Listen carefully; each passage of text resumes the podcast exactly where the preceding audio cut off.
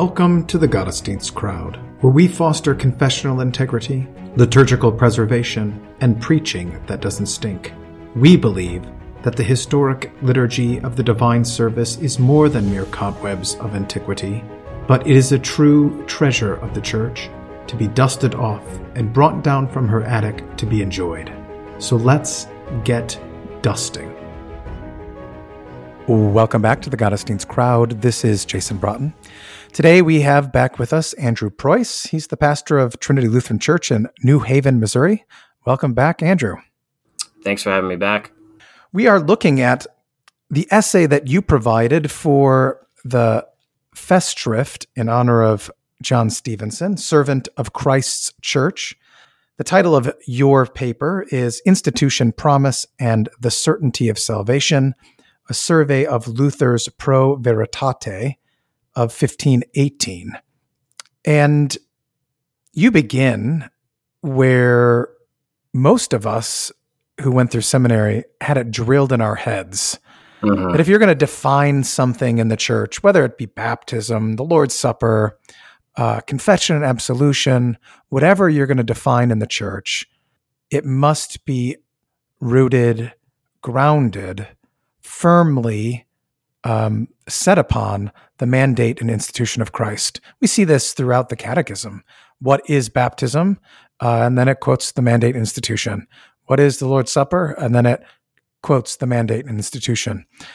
You take this up with regard to the ministry. Um, why is this so important to to begin with the mandate and institution instead of beginning with um, extraneous things? Maybe not extraneous, or just what we see. Yeah. So, well, I mean, this reflects on what what we all should value from uh, from uh, Dr. John Stephenson. Um, I remember when I was when I was deciding that I wanted to go to St. Catharines for seminary, I had heard that uh, that the well, I, I was I was really concerned about the teaching of the ministry because my dad had just gone through a big battle in the ELS on the the view of the ministry, and it was basically the Wisconsin position um, versus kind of the Missouri position that both existed in the ELS. Uh, well, both exist in the Missouri Synod too, but um, and the Wisconsin and, uh, Synod. Yeah, yeah, yeah, exactly. And uh, so anyway, so I was just concerned about that issue, and I remember writing an email to the faculty um, and just asking them their positions on this. And Stephenson was very clear on it. Um, but one of the things I learned to really appreciate about Stephenson as a uh, as a historian is that he would he would not tolerate and any good historian is going to do this he will not tolerate mere conjectures or you know uh, uh, something that you're you're just you know imputing on the past certain present presuppositions. Um, and that really is a principle, it's a classical principle for learning.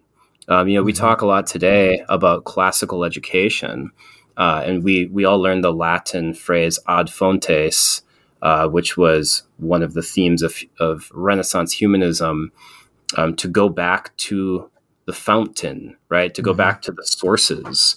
Um, and and that's something that you learn in history uh, and uh, and and you should learn in theology. And so the reason why that's important is so that you are not defining God's this gift from God. You're not defining the ministry according to your own presuppositions or whatever the status quo may happen to be at that time. And you find this you find that it's almost inevitable that we do that because we are naturally going to first notice the things that are around us. Um, and even when you look at someone like Ignatius of Antioch, I mean, he's like, you know, early second century um, and uh, late first century. And in and when he talks about the threefold office, you can tell that he's dealing with something that that he has inherited or has developed and has become kind of the status quo, mm. um, at least as far as he can experience it. And then he he uses it to teach uh, the Trinity and, and and all that, and to, che- and, and to sh- teach them to be respectful of their bishops and their presbyters and their deacons, um, and and so you can see it already happening there. Uh, but so so so it's helpful then to go back to the sources and see okay well what are these guys building upon hmm. and they might run in this or that direction um, but let's go back first to what they're building upon um, and and you know this is something that uh, you know i don't mention him at all in my essay but Hermann Sasse uh, his uh, his book "This Is My Body" is a really good historical treatment of how the mass uh, became this sacrifice of the mass. Right? Uh, you you look at how you know how it began, where you have uh, people giving their offerings and that being associated with the celebration of the Lord's Supper, uh, and then it just kind of goes from there. But but what Luther's dealing with in his day, uh, with the Mass and with the ministry as a whole, is the people are defining the Lord's Supper and the ministry uh, according to the, the outward forms that have developed and that they are then used to, right? And, so there, uh, it seems so, it, it seems that there is a subtle rejection of Aristotelian definition here. Instead of instead of looking at what you see and building from there, starting with what is again going back to those sources. How was it instituted? Who mandated yeah. it? And and what yeah. what was said about it instead of this is what we see. And so then the definition begins to change because of what we see. So if we if we formulate it based on what we see uh, building from from there uh, it's going to the definition will look different than if we're building from actually its mandate and institution.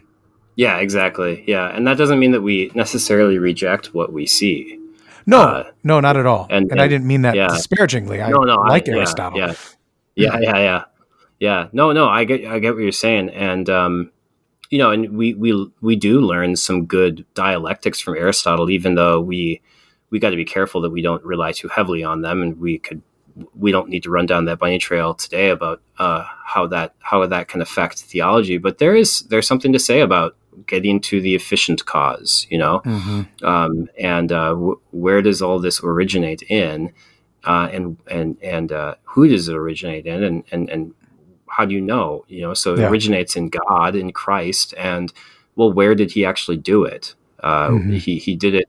He established the ministry when He told His apostles to preach the gospel yeah. to all nations, to forgive and retain sins, to administer the Lord's Supper, to to teach yeah. uh, all things that He has commanded. Um, and so that's what we go back to, and uh, and then we can look at the stuff that we have now. We can look at the order, and uh, the order of it all, and then consider, okay, is this according to God's order? So to kind of give like a brief summary of sort of my whole point here is is the, the, the focus of this this article that I wrote was not to get into the order of the ministry, like who, uh, not so much to get into like who should and shouldn't be in the ministry.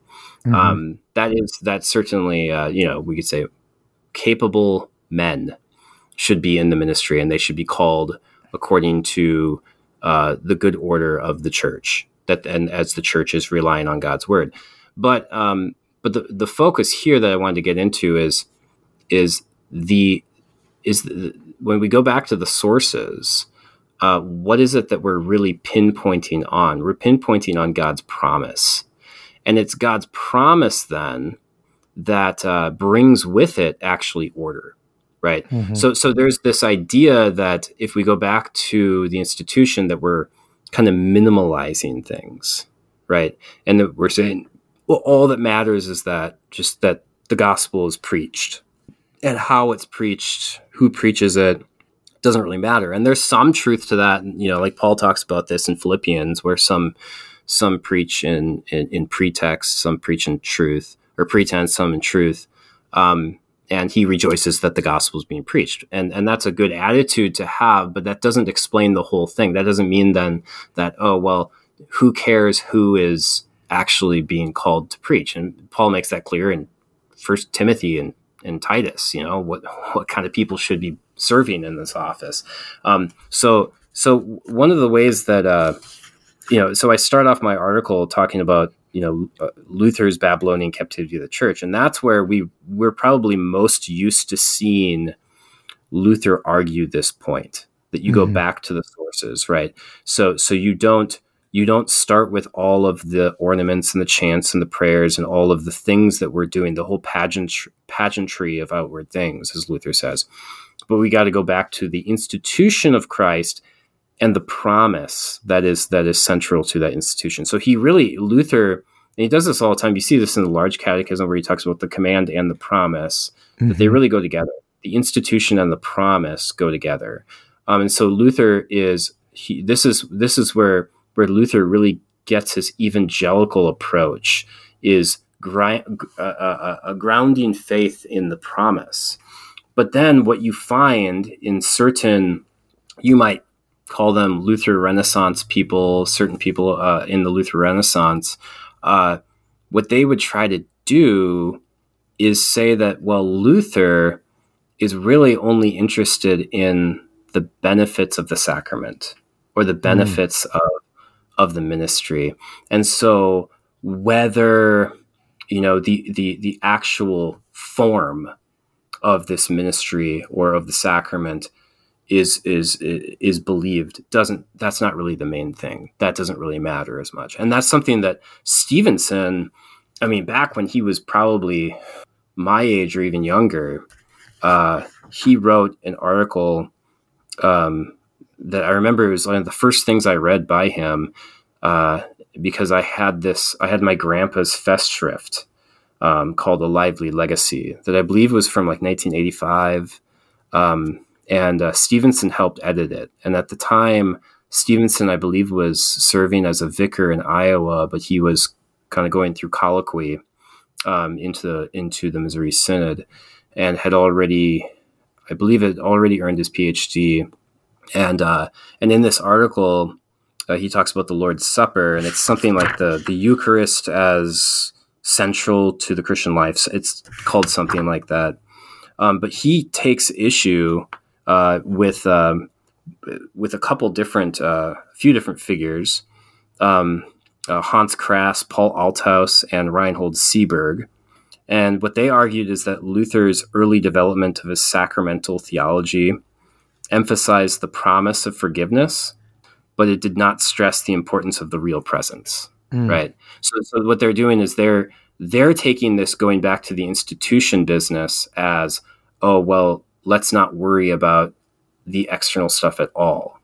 Uh, well, when Luther says, let's not worry about, let's not start with the external stuff, he's talking about human ceremonies, like mm-hmm. when, what kind of prayers that you do, what kind of chants that you do. But he's not undercutting the actual form of the sacrament itself, mm-hmm. which is more than just the narrow promise. The narrow promise is the main thing in the sacrament, as we say in the in the small catechism. Um, but with that, then brings it brings with it the whole package that this is the body and blood of Jesus. And if you if you undercut that this is the body and blood of Jesus, well, then you lose the promise. And so Stephenson responds. Go ahead. Yeah. Yeah. It's yeah. You only have the for you because of the words um, stated here, body and blood given and shed for you for the forgiveness of sins. So yeah. you got the promise for you, but it's connected to the body and blood uh, in with and under the bread and wine instituted by Christ for us Christians to eat and to drink. So you don't have for you without those other things.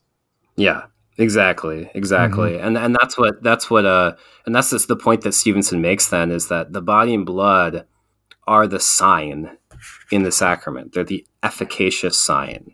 Um, mm-hmm. And so it's not so when when Luther refers to it as a sign, uh, you know, some people would argue, oh, well, Luther is just saying that this is just kind of symbolic or whatever. And and and Stephenson's like, no, you're missing the point that this is the very sign itself.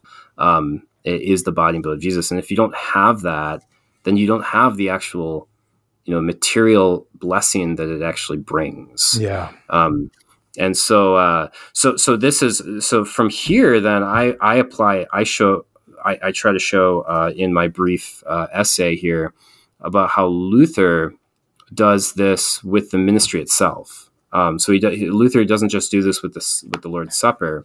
In fact, earlier on, it began with a it came it came out of a, a debate over penance um, and confession and absolution, um, and that's really what his uh, his pro veritate um, are. Uh, well, the the, the long uh, the long uh, uh, uh, you know title is Pro Veritate Inquirenda et Timoratis Conscientiis Consolandis, or for seeking the truth and comforting frightened consciences. Mm-hmm. Um, and so we'll just call it pro veritata or veritata, whether you do an ecclesiastical or classical pronunciation. I don't care.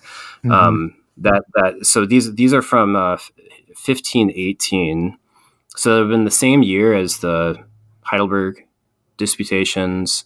Um, and this is where Luther is specifically addressing the issue of penance um, and, uh, and, and, and, and absolute, uh, confession and absolution.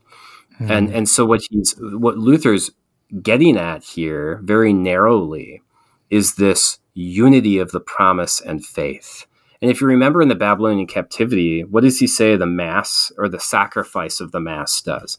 He says the sacrifice of the Mass serves as a wall that stands between the promise and faith, mm. right? So that's that wall is that is those kind of status quo things that have replaced and usurped the institution itself, and and it's it's not it's not just because uh, uh, Luther's not just arguing based on order, like well you don't don't do it that way, do it this way, um, but first and foremost he's arguing for the certainty of faith because how is faith certain? Because it, faith is certain because it relies on the promise. And, and Melanchthon right. picks up on, this, you know, in his in, in the Apology, Article Four, where he's like, wherever the promise is, there's faith. Wherever faith is, there's the promise. And uh, and so that's that's really at the core of it. But then what I'm trying to show here is that is that uh, in finding in, in, in going back to the promise and going back to the institution, Luther is going back to the promise. Yeah. Um, but with that, then it it brings about it carries with it um, a very concrete form, right? So yeah. it's it's not just this abstract thing. Um, yeah. When you go back to the promise, you have the whole package. Yeah. Go ahead. So so at the time of Luther's writing, uh, and even probably now, um, you know, we live either as tax collectors or Pharisees. So, yeah. Um, so you know, we see oh, the Pharisee's bad because he tithed ten percent. So tithing ten percent must be bad. He fasted twice a week, so that must be bad. We're not going to do that. Uh, and so we don't do follow the example of the tax collector, which is to confess sin. We just do whatever is opposite of the Pharisee, um, and then mm-hmm. you know become worse than a tax collector or worse than a Pharisee. Um, is is there s- uh, something similar going on here where where people who are listening to Luther then say, "Oh, well, if we're going to make the sacrament what it is, that means we have to do nothing like what we see in the Romish papist churches," and so take a make it very bare minimum. And and is that what is Luther is arguing? It sounds like what you're saying. Luther's arguing no, we don't base it on what we see. We base it on what Christ has actually said. And so, yeah, so not, you can def- well, uh, yeah, you can se- certainly see the the seeds of this. Now, we're not going to see that come to fruition until later on when Luther, yeah. you know, in like 1522 and, and onward, where Luther's in Wartburg, and you actually have guys like Karlstadt who are knocking down statues and all that kind of, and the radical reformers uh, moving in. Um, so that's where Luther is going to get very clear on, you know, with his against the heavenly prophets. But even with against the heavenly prophets, he still sticks to his same, uh, his he sticks to the same program. Yeah, and that is go back to the Word. Right, right. right. So so so it's so Luther isn't like it's not like when Luther comes around and sees, oh, people are abusing the gospel and taking this to be a minimalistic thing, so we should just destroy all outward uh, vestiges it's not like he's saying, "Oh, whoops, I went too far." Um, no, he goes back to what he's been saying for for a few years, you know. Yeah. Um, and I, and I think you can now Oswald Bayer. Uh, he calls this uh, these theses. This is how I found out about these theses. I was reading something by him, and he calls these theses uh, the first reformational text because it treats the promise and faith um, and, and brings about an articulation of the, the, the, the assurance of salvation. I thought that was really interesting. And that's what, that's what prompted me to start looking at these theses uh, that aren't, as far as I know, they might be in the works somewhere for the, with the American edition. Um, someone might be, uh, but uh, translating them or have, has translated them. But I, I just started translating them um, in, uh, when I was in my STM year. So I mean, that was like ten years ago. Um, and uh, Dr. Stephenson was very he was he was very instrumental in getting me to study Latin. Uh, my brother Christian had tried to get me to study Latin a couple times uh, before that, and uh, Stephenson actually got a class for me. He got one of the pastors who's really good at Latin, uh, Dwayne Peters, uh, who was my he was my fieldwork supervisor to teach a class on theological Latin. And so, so I was still pretty new to Latin, but I was through, especially through the prompting of Dr. Stephenson and him giving me sources to read, I was, you know, getting more into it. So it took me, especially getting into the parish, um, you know, and just, you know, how it is where you might, you get to a project and then you fall away and you get back and, you know, mm-hmm. and, uh, or maybe you don't. Maybe you're super duper diligent, like my brother Christian. Um, but uh, but but anyway, uh, that's so. It took me a while to finally sit down and finish these theses, but I had been working on translating them for a while, and uh, and what I what I noticed was how okay, so Luther is going back to the to the institution, and that's the main thing going on here. But Luther, while he's talking about the the absolution he's not it seems at first like he's sort of undercutting like you don't even need the priest right like you don't even need the minister but mm-hmm. when you read carefully you can see how he's actually setting the need for the minister in its proper place in its proper context um, so maybe we could just kind of dive into the theses themselves. yeah let's themselves. get into these theses okay um, so yeah, so he's uh, so he's uh, like I said, he's he's discussing this unity of the promise and faith, um, and but he's discussing it within in the context of of this the practice of penance and absolution, and so Luther is going to take issue with this distinction, and he's really he begins by sort of breaking down and even deconstructing this this treatment of of two types of uh, of remission uh, there's a remission of punishment and remission of guilt. Um, and so, you know, you'd have your remission of guilt uh, through the absolution, but then you'd have to do penance to kind of burn off the the punishment. And yeah. so that's how you would gain remission of punishment. And so the full forgiveness of sins includes really includes both. Um, and so that so so Luther is going to first talk about these two ecclesiastical types of forgiveness or remission. And, and, and he says uh, their remission of punishment, remission of guilt. And then he says remission of guilt far surpasses it. Right. Mm-hmm. Um, and so he, he, so he says, I'll just read him a little bit here. He says, a remission of guilt calms the heart and removes the greatest of all punishments, namely the sinful conscience.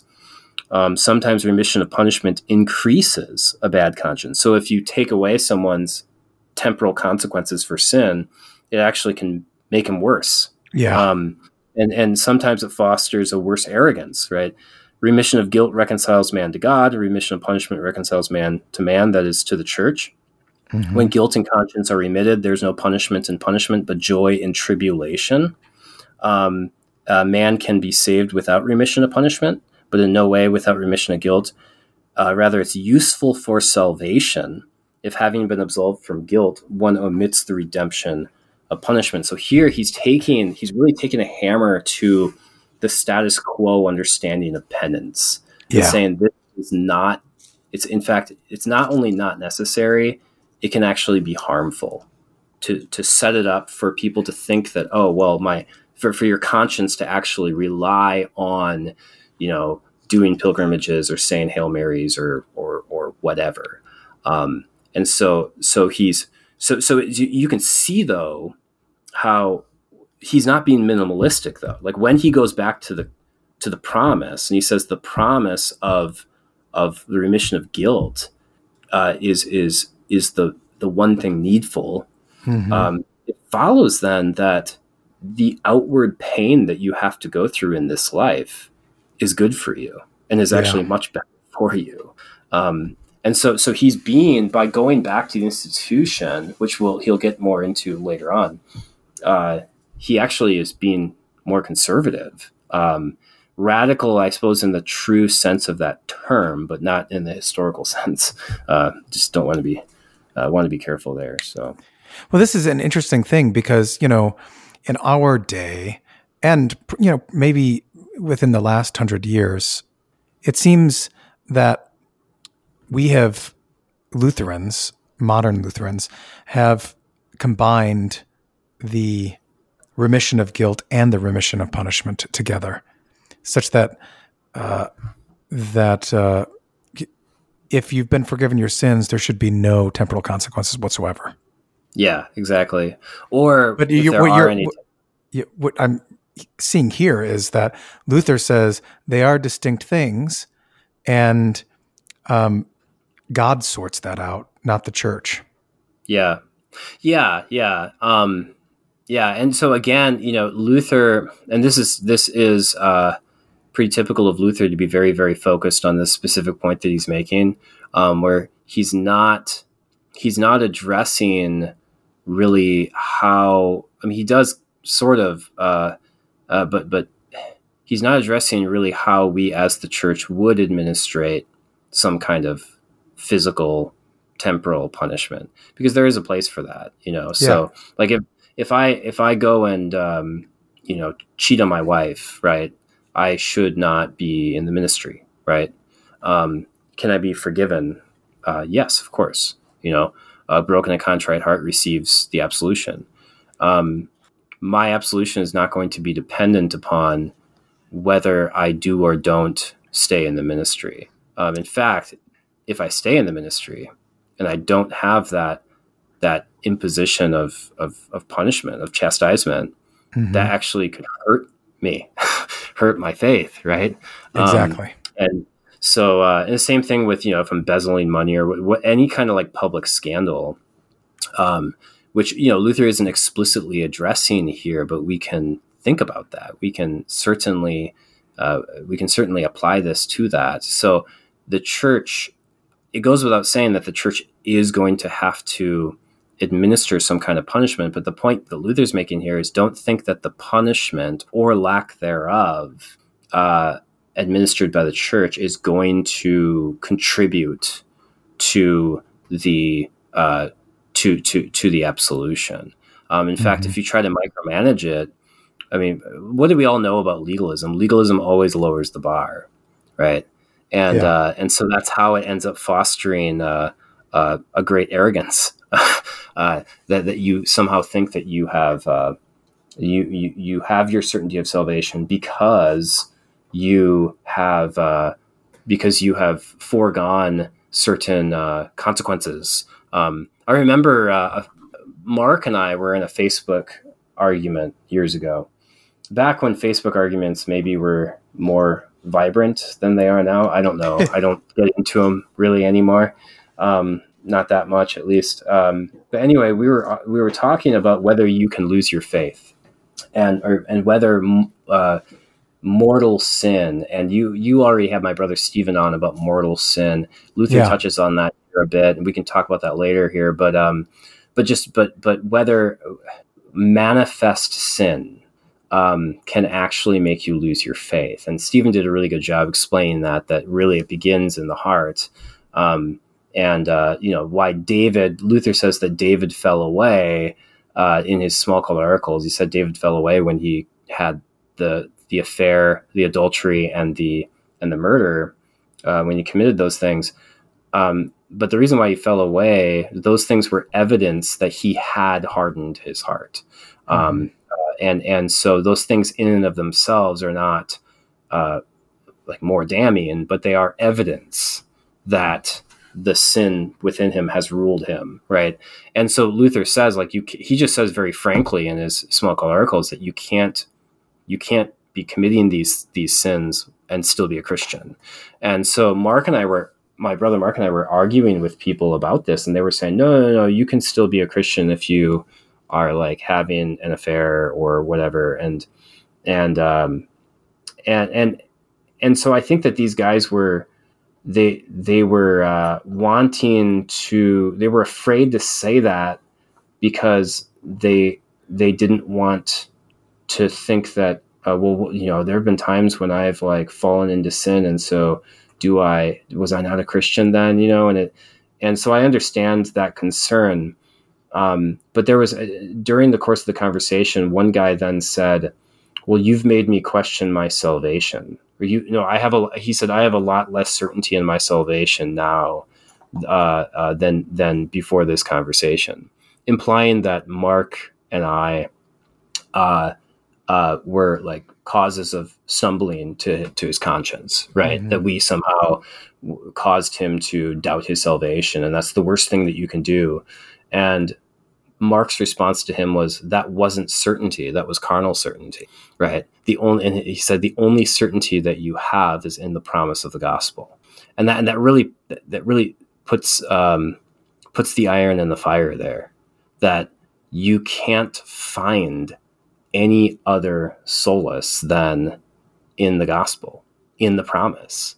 And if that's the case, then any other kinds of comforts that you that you that you think you see uh, are going to shrivel up, and it actually right. makes it makes faith a lot harder.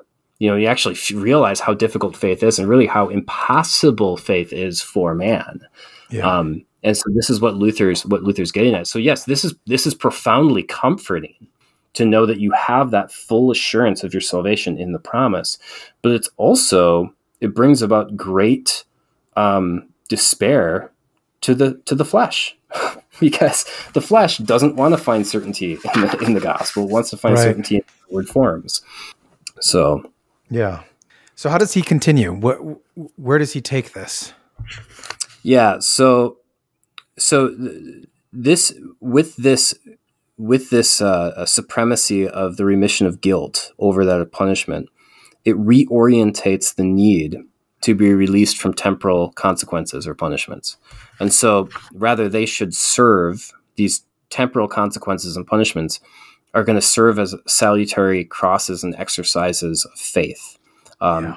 Rather than another step toward forgiveness through satisfaction of penance. So what he says, I'll just read uh, read Luther. He says, "Remission of guilt does not depend on the contrition of the sinner, nor on the office or power of the priest. Now, so far, it sounds like he's saying that the priest is irrelevant, and it actually becomes more sounds a lot more like that as he as he continues. But I'm going to make the case that that's he's not throwing out the necessity of a priest. Um, mm-hmm. but, but we'll we'll get to that. So rather, it depends on faith, and it is in the word of Christ who says, "Whatever you loose, etc." And he cites Matthew 16.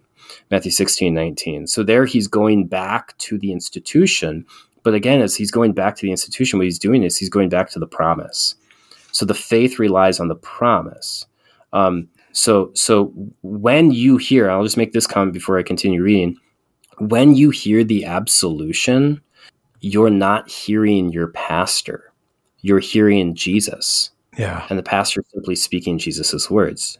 Your faith is depending on the same institution, the same words that Christ spoke to his disciples when he said, Whosever sins you forgive, they're forgiven. Mm-hmm. So so Luther continues. He who hears you hears me. Exactly. Exactly. Yeah, yeah, yeah. And that that actually makes that that is not prompt prop prompting up the the the priest himself, but that is establishing the priest or the minister's office. Uh, yeah. That is his duty. So when Luther says it doesn't depend on the office or power of the priest, he's not. He's he's distinguishing. He's obviously speaking kind of loosely here, where he's distinguishing office uh, from uh, from the institution. Um, that is, he's distinguishing the the priest's personal office uh, from from the institution. But you know, of course, Luther would uh, would would would say in other places um, that the office is actually what Christ gave. it's these words are the office. Um, so anyway, so so he says, for it is true that the sacrament of faith does not justify, but the faith of the sacrament justifies. That is not mm-hmm. because mm-hmm. not because it is done, but because it is believed. Christ does not want this salvation of men to consist in the power and judgment of man. Um, and and so so, when, so he go ahead when um in thesis eight when Luther is saying does not depend on the office or power. Do you remember the Latin there? Is it like officium and or is he using a different word for office? Um, this is thesis 8 mm-hmm. Yeah, so it's officio. Okay. Yeah. Um, so yeah, I mean, and, and you know, office o- o- officium means uh, duty. Um, yeah but it also in a more colloquial way would would refer to the the the status um, or the the station itself. So you know, and Luther would speak, as you know, Luther often speaks loosely depending on the context. Yeah, yeah. And, well, and I, am just would be curious that that might be something fun to track down. Does he distinguish between office as duty and office as that which has been established? and does he use different words and if he does how does he how does he make use of those yeah um i i mean not that i know of uh, yeah. uh he you know a good guy to read on this is uh, Hellmut Lieberg um mm-hmm. I, I, believe it's called Ministry and Ordination in Luther and Melanchthon. It was translated about three, four years ago by uh, Matthew Carver. Okay. Uh, and his first part is on Luther, and it's it's really really good. It shows it really shows that uh, it it shows that Walther was right. uh, how Luther, and it really does a good job of showing how Luther can say that the ministry belongs to the whole, to every Christian, and yet still maintain the the concrete office mm-hmm. uh, of of the ministry of the public ministry. So, um, but uh, anyway, let me just go on here. I'll just skip ahead a little bit here. Um, he says that uh, that they make a, a great mistake um, and and and uh, to even to unfaithfulness who sow an uncertain remission of guilt for the sake of an uncertainty of contrition. So they would say, "Oh, well, is he contrite enough?" And we are going to base the absolution upon whether he's contrite enough. And you see this mm-hmm. in the in the apology. We criticize this in the apology as well, um, or the apology crit- criticizes it where. Um, you know, where oh, if you're not contrite, at least you wish that you were contrite, you know, and then we kind of accept that and all, and so that Luther is, you know, he's attacking that right away. Um, and uh, but then he says in 14, in thesis 14, as much as the priest might be as uncertain as the sinner about contrition, the absolution is valid if he believes that he is absolved. Therefore, mm-hmm. it's certain. This key, really the key thesis here is thesis 15. Therefore, it is certain that sins are remitted if you believe they are remitted because the promise of Christ the Savior is certain. Mm-hmm. And so the certainty of faith is is grounded in the certainty of of the promise. Um, and that is what uh, that that is that is really the power of of of the priest. And I think what Luther is doing here is when he when he says uh, office and power of the priest, he's really setting up what the true office and power is. Yeah. Um, and that is these words. So he, so thesis 17, he who doubts that his absolution is a gift from God at the same time doubts that Christ is sincere when he says, whatever you bind, etc., or mm-hmm. whatever you loose, etc. So, so, so again, um, Luther is finding the certainty of faith in its object um, and uh, and and this is what the authority of the priest is, which he's going to make even clearer uh, later on.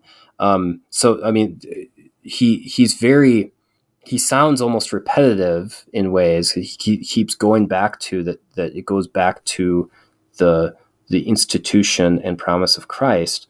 But as we'll see here, the when when when you take away the, the, the the dependency on the contrition, which of course, obviously, like you pointed out before, these things are still important. In fact, contrition, you can't have the forgiveness of sins in your heart if you aren't contrite, right? Right.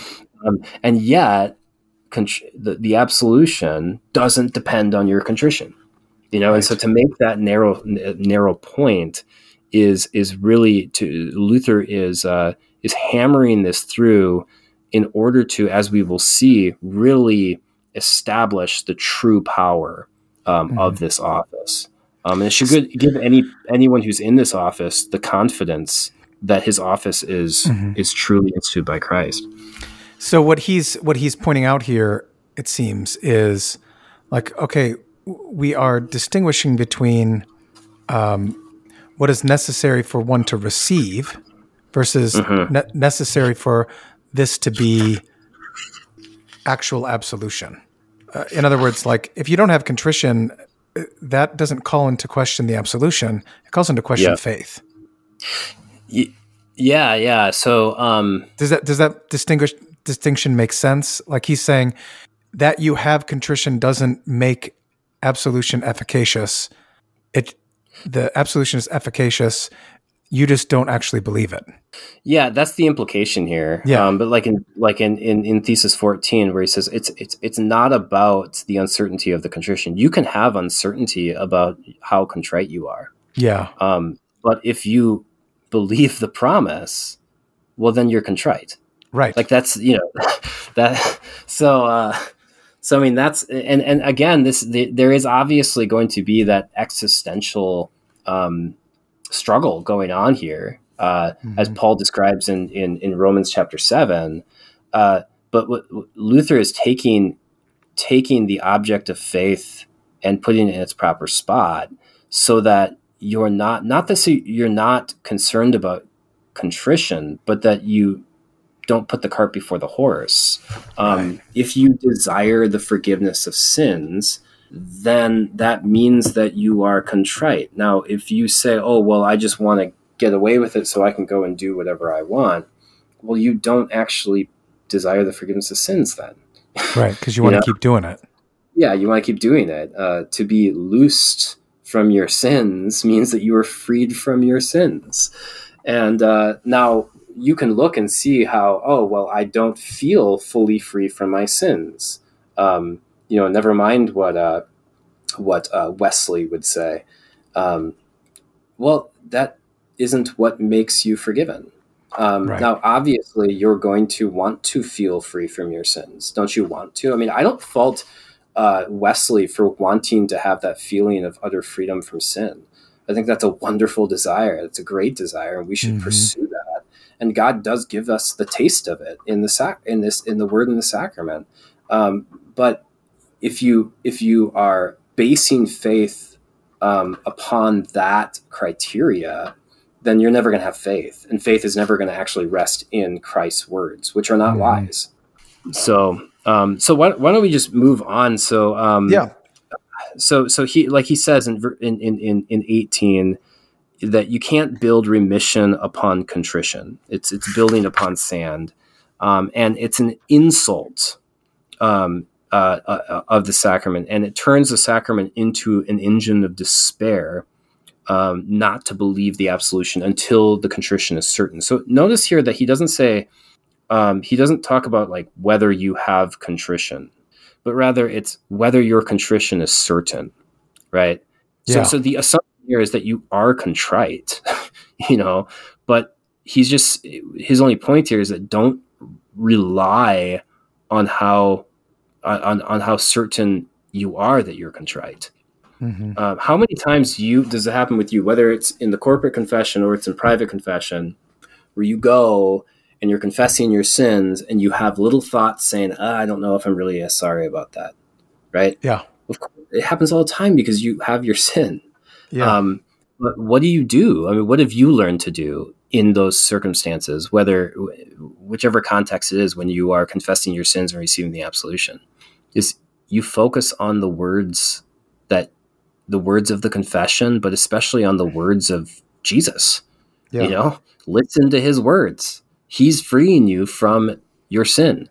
Um, and uh, and so to want to build on the on the confidence, um, to want to, to build your confidence of your conscience upon contrition is to want God to establish his truth upon an error because your conscience by nature is is wrong.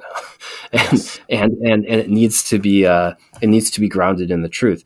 So um so he he returns to the theme of the priests later on here in, in verse uh, in, in uh, thesis 23 where he says priests are not the authors of remission but and this is where again he he gets to the point about the priests and he reestablishes them. He says but ministers of the word of remission in faith right? So now he returns to that the issue of potentia. So um in um in in in in uh, thesis 24 uh, the pot, the the potestas uh, the, yeah. pot, the potestas clavium so the the power of the keys. Um, so again th- this is as before he's talking about you know the, the power of the priest. Well he's speaking of the priest personally you know and obviously he's going after this idea that the priest has been invested with his personal power right mm-hmm. but now he says no the power of the keys works by the word and mandate of god as an enduring and infallible work unless you should be deceitful so of course then you know if you don't believe it um, right. and then he says the priest and this is really interesting here because there's a lot to unpack um, but he's making a very narrow point in, in, in, in thesis 25 says the priest has sufficient signs for the evidence of contrition if he perceives that the sinner seeks and believes the absolution yeah. right? So he's actually he's giving some very good advice here. He's not being minimalistic. It might seem like he is but pay attention to the words. He says if he perceives that the sinner seeks and believes the absolution you you so let's say you have someone come to your uh, to, you you have someone uh, uh, uh, meet with you and he's talking about some sin and then you say okay well well do you want absolution? And then he just says I, I guess i mean i just just want these problems to go away you know? Because usually what it is it where where if you've ever done like whether it's marriage counseling or some kind of like uh, crisis counseling um, where someone has sinned by nature, and this is so often the case, he's he's so focused on all of the other problems he's going through and thinking about, oh, I need to do this, I need to do that. And if you ask him, sometimes it happens where you ask, like, do you want to hear the gospel? Do you want to hear absolution that your sins are forgiven? Sometimes you you can kind of perceive that well that it actually becomes very clear that they don't. They just want their wife to come back to them, or they want, yeah. you know, their, to get their job back. They want to be able to go back to some better spot that they were in, mm-hmm. you know, a year ago, you know, and they don't actually want the one thing needful. And that's not that hard to discern. He's Luther's not saying that that that he needs to uh, that look into his heart. No, but he should be able to perceive from this the, the penitent uh, outwardly that he wants and believes the forgiveness of sins. So, um, and and uh, and then he says, then he goes further and says, uh, in reality, it should be more extensively inquired of him whether he believes that he is absolved than whether he is worthily sorry. So, so I mean, again, that sounds kind of minimalistic. Like, oh well, what if he says, well, yeah, I'm sorry, but um, uh, I, I, still want to keep on doing keep on doing this thing. Right. Well, again, what does what does absolvo mean? It means to free, right? Yeah. To unbind. So to be absolved means he wants to be freed from this. So when Luther says in a small catechism uh, that that that uh, he wants to do better, right? When you you, yes. you you want to do better, that is part and parcel with the desire to receive the forgiveness of sins, to be freed from the very thing, uh, the, from the very sin that you have been committing. Um, and and so it's it, it, this this actually gives us uh, now we can obviously go so far and say oh well I don't think you really do want to be freed because if you really wanted to be freed from it then you would follow all of these little bits of penance that I put upon you um, and that and, and and and Luther is is saying no, no, no, go just go back to Jesus's words. It's very mm-hmm. simple. Um, that whatever you lose, Jesus says that your sins are forgiven. that you are freed from your sins. Do you believe Jesus? And if Yeah. he says yes, then you you absolve him. Now, obviously, again, Luther's not getting into all. He's not writing a pastoral uh, theology here, right? These are like fifty, what fifty some these fifty theses or something like that. Yeah, 50 Mhm. theses uh, for the sake of a of a debate on the issue of penance.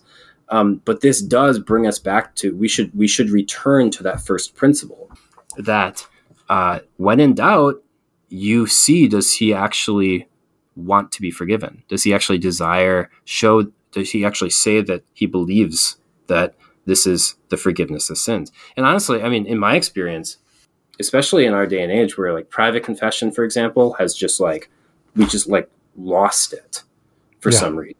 Um, I find that when I say with you know, and I don't always do this. I mean, I might just talk to him and and give him a, and then he sh- shows that he's he's repentant, and I might just in a more informal way be like, okay, well, are you confessing your sins? Do you believe that my forgiveness is is Christ's forgiveness? And says yes, and I just forgive him his sins. Other times I say, let's go into the chapel or into the church and go through absolution.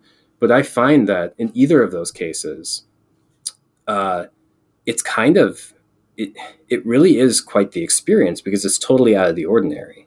You know, it's uh, and, and, and I would argue that even even if we did it on a regular basis, um, it would not. It would still be out of the ordinary. It's very unusual to stand and confess your sins, um, or or kneel and confess your sins, and then receive absolution. Right. Uh, and and so you know when you when people are actually willing to go through that, uh, and they sh- they when you say, "Do you believe that my my forgiveness is not mine but God's?" and they say yes, could they be lying? Yeah, of course they could be lying. That's possible. But boy, that is ample evidence, uh, as ample evidence as you're going to get. And then Mhm. you know, as far as the other things that you got to talk to them about and say, "Well, hold on, you got to stop doing this." Okay, now that you're freed, now that Christ has set you free, you really got to show some fruit of repentance. Okay, that's an obvious thing that we should that we should deal with. But Luther isn't elaborating as much on that. Yeah. So um, he's certainly not being minimalistic.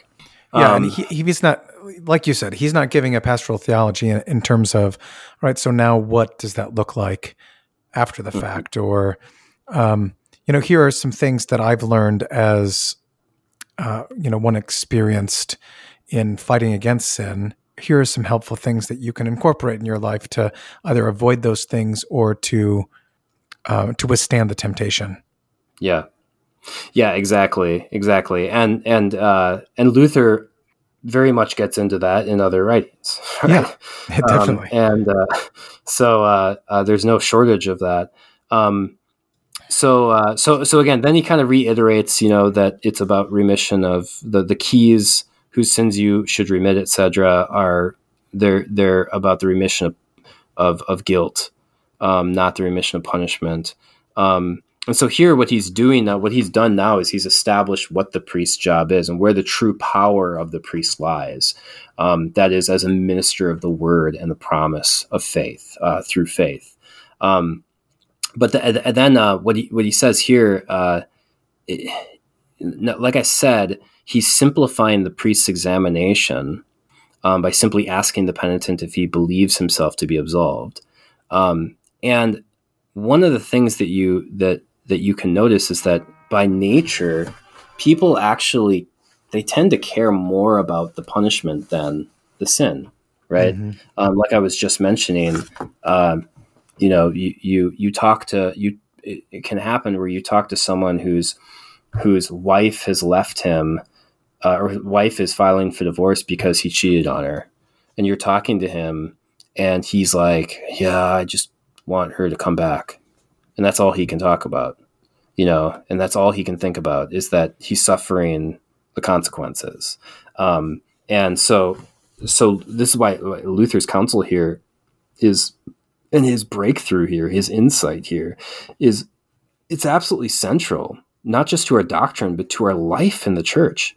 Um, that uh, that that a guy whose only concern is that his wife isn't living with him. Uh, well, that that's the least of your concerns, man. You're yeah. you're gonna you're gonna go to hell if you don't repent. If you don't mm-hmm. if you mm-hmm. don't have the forgiveness of sins. If, you, if if if you don't believe the gospel that Jesus has freed you through His blood, uh, then then uh, then then you're then you're damned. You know that that's a much bigger issue. You're guilty before God. Don't you want that more than anything? And you know, I and I've had people who have certainly recognized that and have um, found great comfort in that. And actually, it ends up going well for them, uh, where they they they get they're able to bear their cross and get through it, um, whether their marriage is restored or not. And that's a wonderful wonderful blessing when that happens. Um, but but anyway, um, so Luther goes on. Uh, so so our status in the church and the and the world are are they're going to find they're not going to find any promises in these words of Christ.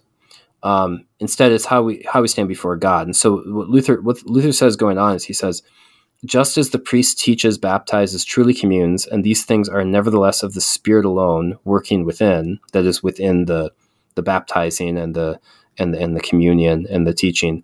Uh, he goes on, in this way, he truly remits sins and absolves from guilt. And nevertheless, this is of the Spirit alone working within, that is working within the Word. Um, here you see, I mean, this is, separates Luther from the later radical reformers. Right. Um, and, you know, from the Calvinists, that the Spirit is working within the Word and sacraments. Um, mm. And while he administers, so he's focusing, true. So you see how Luther has kind of shifted then onto the actions of the priest right? Yeah. So he's before he's going after he's going after this idea that it's dependent upon the actions of the priest. It's only the promise. Well, now that he has established what the promise is and what the whole ministry, what the essence of the ministry is, that is mm-hmm. these words of our Lord Jesus, he now then gets into what the priest is doing. So while he administers the word of Christ, at the same time it works in all of them by faith by which the sinner is justified within. For nothing justifies except faith alone in Christ, sola fides Christi, to which is necessary the ministry of the word by the priest. Notice there what yeah, how he has now reestablished the priest. So it's like he has he has torn the priest down in order to exalt him to his proper spot and to really yeah. actually show him where he where he is. He says, he, I mean, let me just say, uh, repeat that again.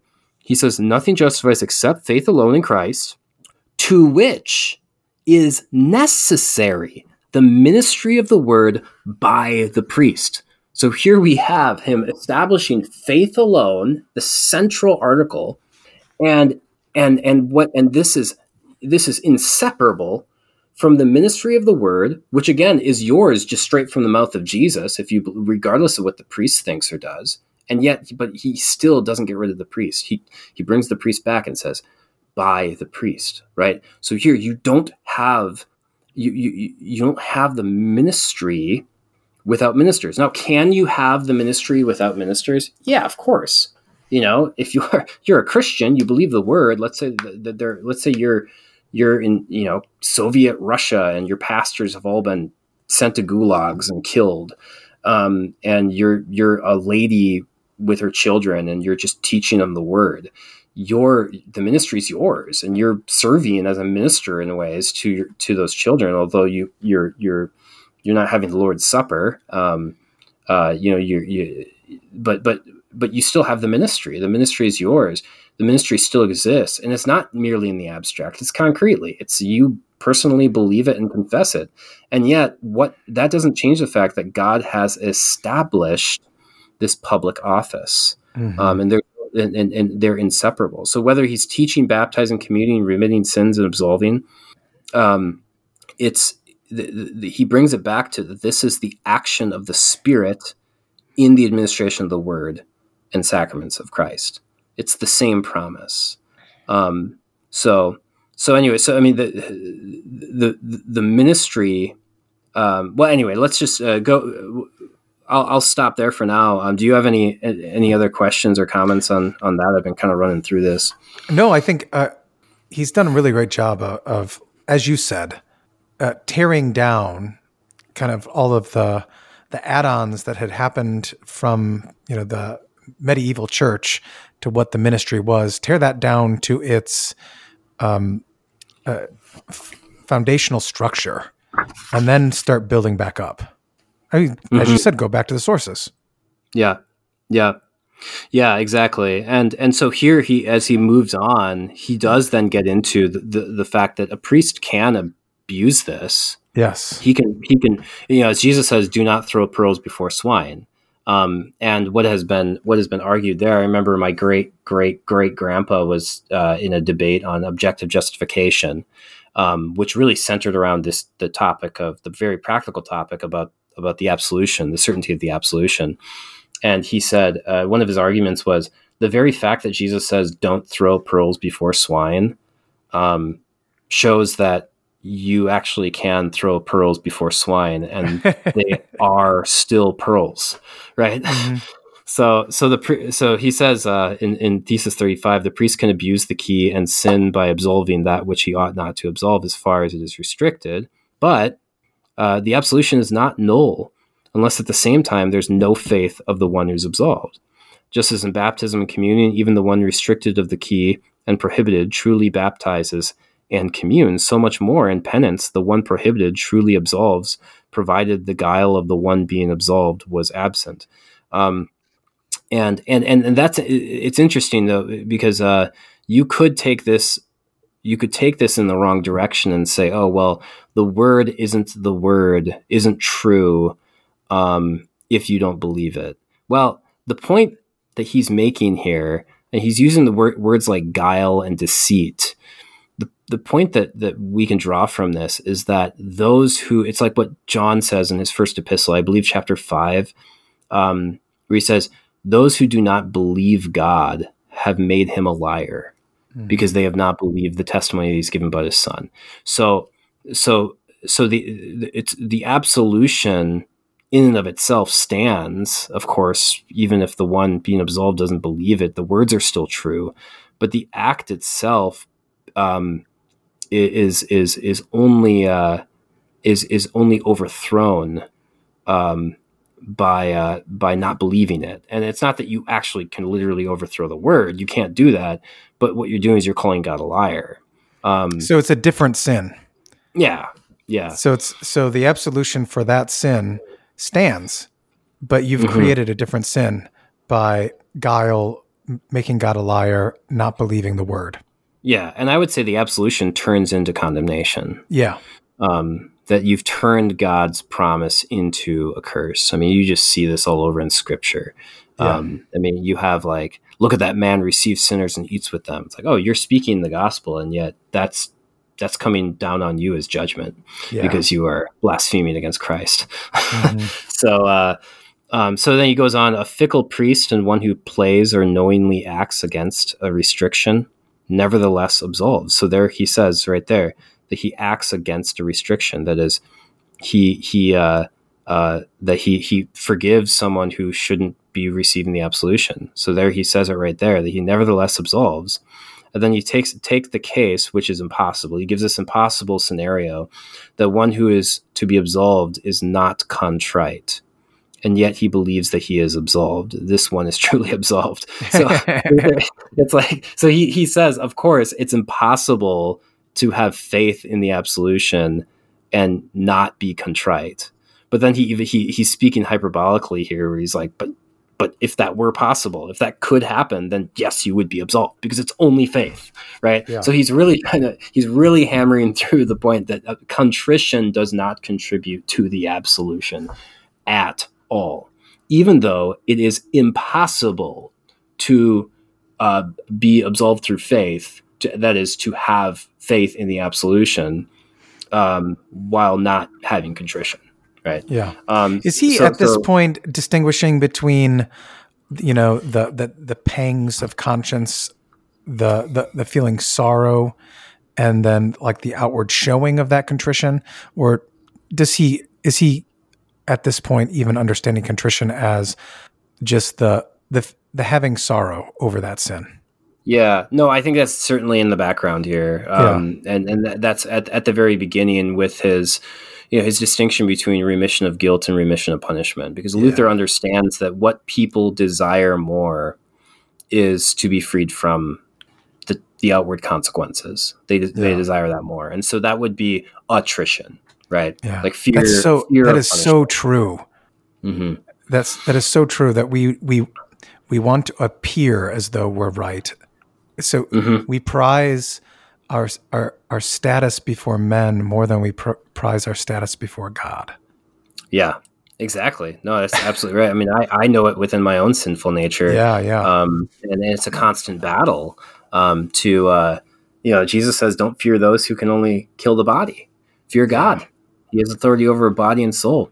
Mhm. Um, so then he, he says, neither should he be un, neither should he, he be able to hinder any reservation of cases or restriction if it still is and remains unknown. So that actually Luther does give us some very good, concrete, straightforward pastoral guidance. If it's unknown, if it remains unknown, like if you're suspicious that this guy is like, you know, is is is living in some kind of impenitent sin, um, then you're not, you cannot uh, hinder him um, if if if if you don't actually know. Um, and and there are t- man, I mean that that's the thing that I noticed being a pastor. Uh, it, it it took me a while to realize this that wow, you do have lots of you're going to get lots of suspicions that sometimes do turn out to be true. And so you Right. do there is a sense where you kind of go with you know you you sort of I wouldn't say trust your instincts, trust God. Tr- uh, do not judge anything that's not in the light. But often you will find, and this kind of this takes wisdom, practical wisdom. You will find often that these reservations that you have turn out to be true um, Mhm. in some in some form. But but again, this is this is getting at then that it's not about your power. Um, it's about the word, and the word is what reveals things. It brings things to light, and it actually uh, uh, brings about the the true absolution. So, and you know what he's going after here too. Then is this this this idea of the ex opera opera operato um, by the doing of the work. You know that originally was actually a well intended uh, Yeah. phrase, right? It was it was going after the heresy of the Donatists, um, who, who who who were were were were locating the efficacy of word and sacrament in the priest. Right? But what's interesting is that this this use of the, the, this application of this phrase of the doing of the work ended up uh, uh, doing the same thing that the Donatists did, uh, where it makes you rely on the priest doing all the right things. Um, Mhm. and and the and the penitent doing all the right things rather than simply on the word, uh, which which br- which brings it all about. So, um, so so Luther, you know, Luther is uh, he's he's speaking he speaks in one breath as he typically does of this power of faith, which is subjective, which we call a subjective, and then that that that power of the promise. Um, and uh, uh, but his point is not to it, it, it's, it's not to refocus the certainty of salvation from the priest into the individual Christian, right? Yeah. I think that's an important point. Instead, his, his intention is to reunite faith and the promise. The Mhm. promise is objective, um, and this that's precisely why the priest can't hinder the the the, the absolution um, with things that are unknown to him. Um, but but uh, but but what it shows is that the the the the Christian in himself does have that certainty in himself, not because he finds it in his conscience or he finds it within his own feelings or whatever, but that he find he actually does have an even more objective, uh, concrete uh, certainty than the priest standing in front of him. Um, and the priest simply is the mouthpiece for that. But anyway, um, so so uh, uh, Luther obviously. I mean, this is this shouldn't be anything really new to anyone who's read the Yeah. Confessions. You know, I mean, Yeah. uh, and read Luther. Um, Luther. These are things that Luther brings out late. You know, in, in Smalcald articles and, and several other writings as well. Um, but uh, but he but, but you can see though how early on Luther isn't just being like sometimes we might get the impression that early Luther is sort of like existentialist Luther, right? And he's this uh, liberal, more liberal Luther, or uh, uh, more free thinking Luther. And so he's he's focusing on the kind of inner powers of the individual. You know, right. like and and then later on becomes more kind of uh, conservative and and all that kind of stuff. But again, Luther is simply grounding it on the institution. He's actually being very conservative here. Yeah. Um, so uh, so he's being very precise and actually gives us a great counsel for pastoral care. So let me just finish off his theses here, then we can kind of wrap it up. Um, I'll just go ahead and read the last like I don't know last eight or so uh, he says the sacraments of the new law are not such efficacious signs of grace that in receiving them it should be enough merely merely not to set up an obstacle. There he's going after um, like Peter Lombard and stuff that's in in, in, the, in the scholastics um, mm-hmm. that uh, that uh, the the the new law being the New Testament, so the sacraments are efficacious as long as you don't just do anything outwardly uh, to to oppose uh, to, to, to set up a, a stumbling block. Um, but he who receives anything without faith falsely receives, and by this receives to his own judgment. Mm-hmm. The sacraments of the old and new law are different in this way: uh, that the former are of the flesh, but the latter are the spirits that justify. So the former sacraments, being like the sacrifices and stuff, that those were for the washing of the outward flesh. Yeah. Um, uh, but the others are are actually justify us the word of the one promising, and therefore also the faith of the one who receives the remission, is present in the new and absent in the old. Now, we could quibble over. You know, it's interesting because I was reading Brenz on this, uh, uh, uh, on um, like the sacraments of the Old Testament. That there were different, and, and, and there were different takes on the Old Testament sacraments. Um, they would even call them sacraments, uh, like Brenz would call them sacraments. Uh, mm-hmm. That uh, you know that there was a promise attached to it. But the thing about that was that it was not fulfilled. Um, so, you know, you could still reconcile that's what Luther's saying here that Christ has not fulfilled the promise that was attached to circumcision, for example, or to the Passover. Um, and uh, so, so anyway, just as and then he gets into venial and mortal sins uh, just as venial sins do not pertain to confession and the absolving key neither do any mortal sins um, if uh, if a man holds that all mortal sins are to be confessed and absolved from them, then he holds to what is simply impossible. No one discerns how much one sins mortally, even in good works, because of vainglory they are such that it ought to be confessed, and whether to oneself or to others, they are certainly to be mortal sins, that is, crimes. Um, concerning the remaining mortal sins, in the one despairing of himself, one ought confidently, uh, that is, with faith, uh, uh cum fiducia, uh, to throw them into the abyss by the mercy of God who faithfully promises. Now, Luther puts this in much better way in, in, in the in the keys where he says before the pastor we should confess those which we know and feel in our hearts yeah. Um, and but then before god we we confess all sins even the ones that we don't know. Um, yeah. so that you can see how this kind of sets the stage for a lot of the groundwork for the reformation. Um, and that we so like i said none of this should be should be unfamiliar to to a lutheran uh, to someone who studies lutheran theology. Um, but but it, it, was neat to see how Luther is, you know, how Luther is uh, uh, going, how he how he kind of discovered this stuff, and it's and and, and how uh, the first principles. Um, uh, it really shows how the, the centrality of justification, the centrality of, of faith relying on Christ the crucified and His promise alone, um, that that being the central article it, it was much more than just being like the hottest topic at that time in history. Um, whereas today, that maybe the central article is like, you know, transgenderism or something like that.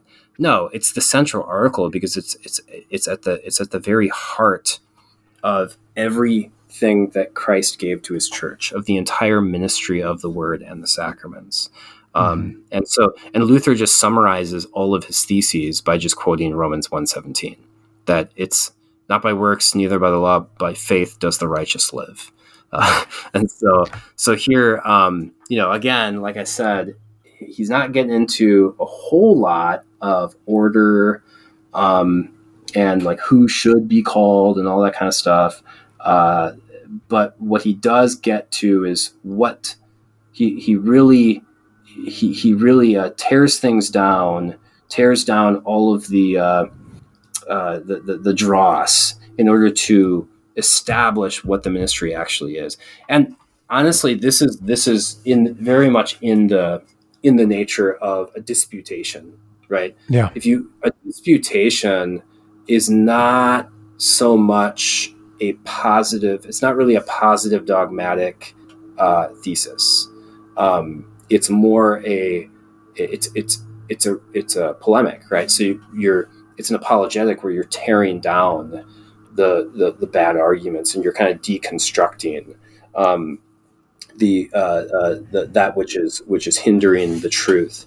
Um, and then of course you know then establishing what the truth is. So so yeah, I mean if you're looking for like a treatise on you know whether uh, uh, you know whether uh, uh we should uh, allow the SMP program or something like that. Um, yeah, this isn't necessarily going to be the what the, the thing to read. But if you really want to just see Luther at work in locating uh, the, the, the the the certainty of salvation um, in the the, the the pure definition um, and institution of the ministry, uh, then this is uh, this would be worth taking a look at.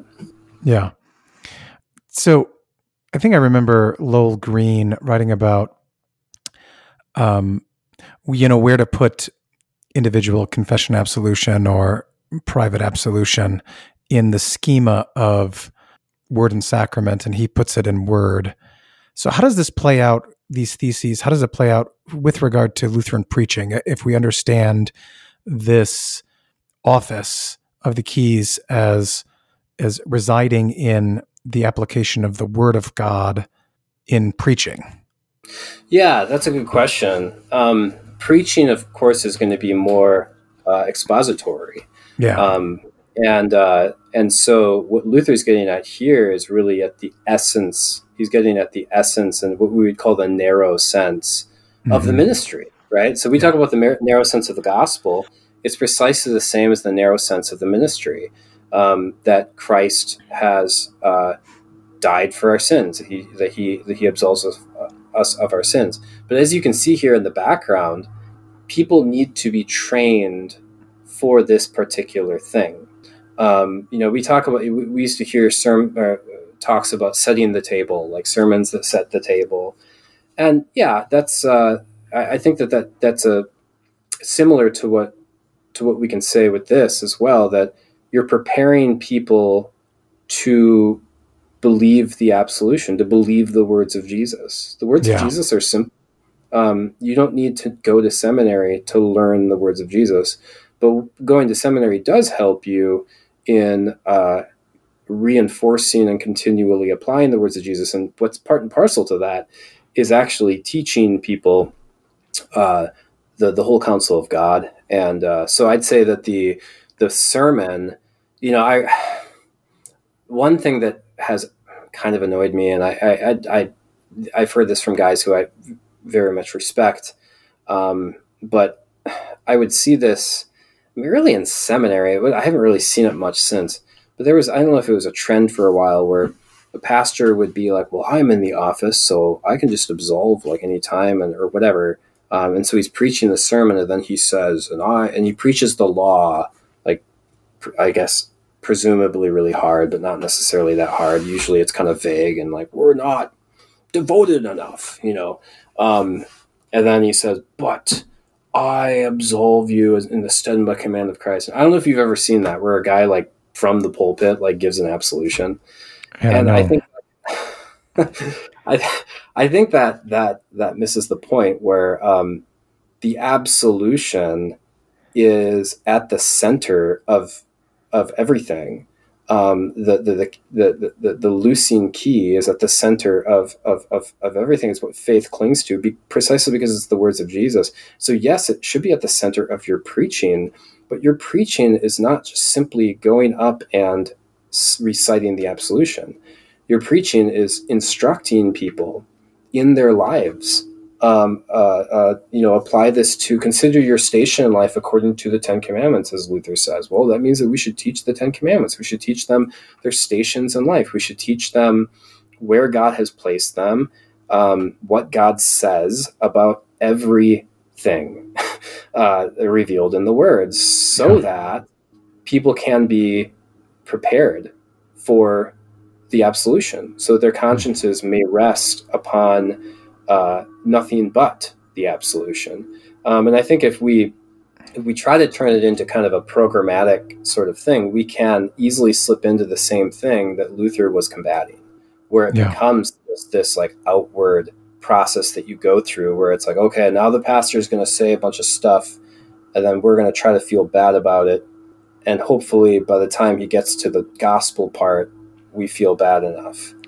um, you know, and uh, and that's I mean that's something that that could happen even with good preaching, with good thoughtful, detailed preaching. But we we should be aware of that. That that's what the heart does. The heart, the, the heart by nature, it's deceitful beyond all measure, um, and it's going to take the good things of God. It's going to take His absolution and turn it into some kind of programmatic method that we're just following. Um, and so what this i guess to answer your question is that what this does is yes i would agree that it is a i don't know i mean is it the word or the sacrament? Well the sacrament is the word you know? Yeah. but, the, but the sacrament is the word that has that it, it, it's taken on the form of whatever christ instituted. So that's where luther doesn't doesn't separate the command from the promise. And i think that sometimes we I know, I know that Luther talks about this in his in his large catechism about um, joining the word to the element and it makes the sacrament. But I think sometimes we get too bogged down with what's a sacrament and what isn't. Um, yeah. I, I, think instead what would be what would be more helpful is to consider what is the command and what is the promise. Okay. Um, and uh, and so the command is uh, is going to bring with it an actual form um, mm-hmm. and, uh, and and and one that is the, by divine right. Um, and so then we can distinguish that divine form uh, from the particular ceremonies that we might uh, uh, supplement it with for the sake of teaching. But again, that's for the sake of going back, showing them the promise. So, I mean, why do we sing the Agnus Dei? Do we have to sing the Agnus Dei? Well, no. Um, mm-hmm. Is it contrary to Christ's institution to, to, to, to take it, to not have it? No. But why do we sing it? Because it teaches us to trust in Jesus's words. Yeah. you know? And so, uh, and and to trust in, in in the institution that this is the body and blood of Jesus, um, mm-hmm. and so the same thing with with, just the ministry in general, um, with the absolution, the the promise is whosever sins you you remit the remitted. Um, the command is that Christ has actually given this to his church and he calls men to carry it out. So that so I don't know. I guess I'm I'm kind of thinking out loud here, but I guess I would say that if you're going to teach this in preaching, you need to they need to know what the promise is and their faith needs to be cling, cling to the promise. But they should also know the form of it, right? Mm-hmm. Yeah. Um, uh, and, and and the form that Christ has instituted and and so and you can make use then of the kind of things that are already there. Um, like here we have pews here we have an altar. Um, but what is essential here? What's essential is the gathering and yeah. and i don't know I mean, th- these are things that we had to kind of we had to really talk about this stuff during covid. Correct. Right? so yeah. um so yeah i mean i don't know I, I don't know if i answered your question. I kind of rambled a little bit there but no that's uh, that's fair. i mean have, i think yeah have, um, what are your thoughts on that? Well, I just was, um, you know, operating as the priest in this regard to to speak um, just plainly in terms of what you're called to do, which is to preach repentance unto the forgiveness of sins. So that requires, you know, not um, having the right outline or anything like that, but actually preaching the word of God, like yeah. you said. Yeah, in, yeah. In in all of its, uh, in to the extent that it's given to you in that text. Um, and uh, obviously, you're distinguishing law and gospel, but that's that doesn't give you a particular outline that you're following, or that you have to say repent at a certain point, and you're turning now to the gospel side, but that you are teaching what Jesus taught to them to bring about repentance and faith. Yeah. Yeah. Yeah. yeah. No, that, and so just to, it's good for us, you know, I think lately we've been, we've been, uh, on this hobby horse, which isn't a bad hobby horse, to say, hey, we need to be actually teaching and not just giving like conversion sermons um, yeah. every Sunday. Uh, and uh, and so remember that uh, preaching a sermon just on marriage and just explain what marriage is, for example, that's that's a good thing, and it doesn't have to be like you know fifty percent or thirty percent law and the you know the rest gospel. Okay, um, and that we we talk about the gospel in its broad sense, but we can't. Um, we can't neglect the gospel in its narrow sense uh, because like my brother James pointed this out. You know, there are people who are uh, pastors who can be kind of dull and think, "Oh, well, now I'm just going to preach like moralizing sermons because that's kind of the trend now." And I think we got to be careful with that. But one of the things, though, that I've noticed with the way that Luther talks and the way Scripture talks um, is uh, like you go to Romans 1 16, the gospel is the power of God to salvation. Mm-hmm. The, the gospel, in its narrow sense, is really the, the, the gospel in its office and what it actually does. It is the power to save.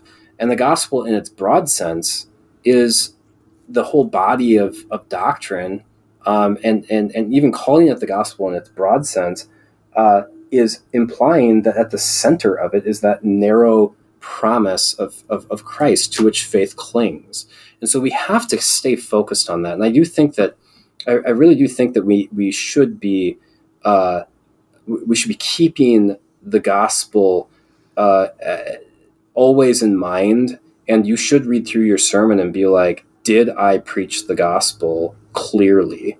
And you know, and if you didn't, then go back to it. Now, does that mean that you got to cut it all out and and and and and not teach, and then just turn it into this kind of existentialist sort of you know program of like you're all bad and now here's Jesus.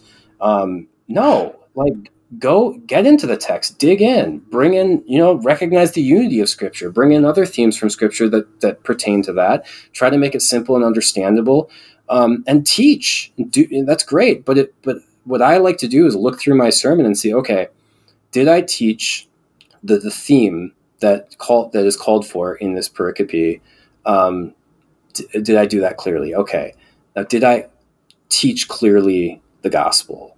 Um, okay, that's what I'm looking for. And does that mean that the gospel is as pronounced every single time? No. And and and and that actually can become very programmatic too. And so you want to be able to find how the gospel is is applied um, in these particular things. And so the voice, the living voice of our Savior, is something that's that's it's everywhere in scripture, but it's just from different angles. It, this kind of goes back to what you and I were talking about uh, several months ago about about the kind of rhetorical loci method, um, mm-hmm. where a, a, a, topic of theology is an invasive theme that's going to arise depending on the context of scripture, and it's not just yeah. going to be the same kind of bland, you know, statement again and again and again.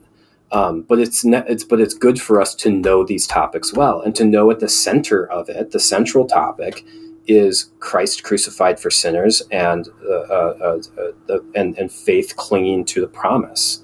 Um, and that and, and if we have that that that that always in mind, that's that's going to actually it should make us better preachers and better teachers of the whole counsel of God. Yeah. So, so yeah. no, that's good, Andrew. Thank you. Um, yeah. Thanks for this article. If you guys don't uh, have this resource already, Servant of Christ Church, a festschrift in honor of John R. Stephenson, uh, pick it up. You can get it at Lulu. Um, you can find it on the uh, Gottesdienst blog, um, a link to, to purchasing that. Uh, I really do recommend the, the entire volume. So, and thank you, Andrew, for your contribution. Yeah, uh, you're welcome, and thank you for uh, for the privilege of talking about it.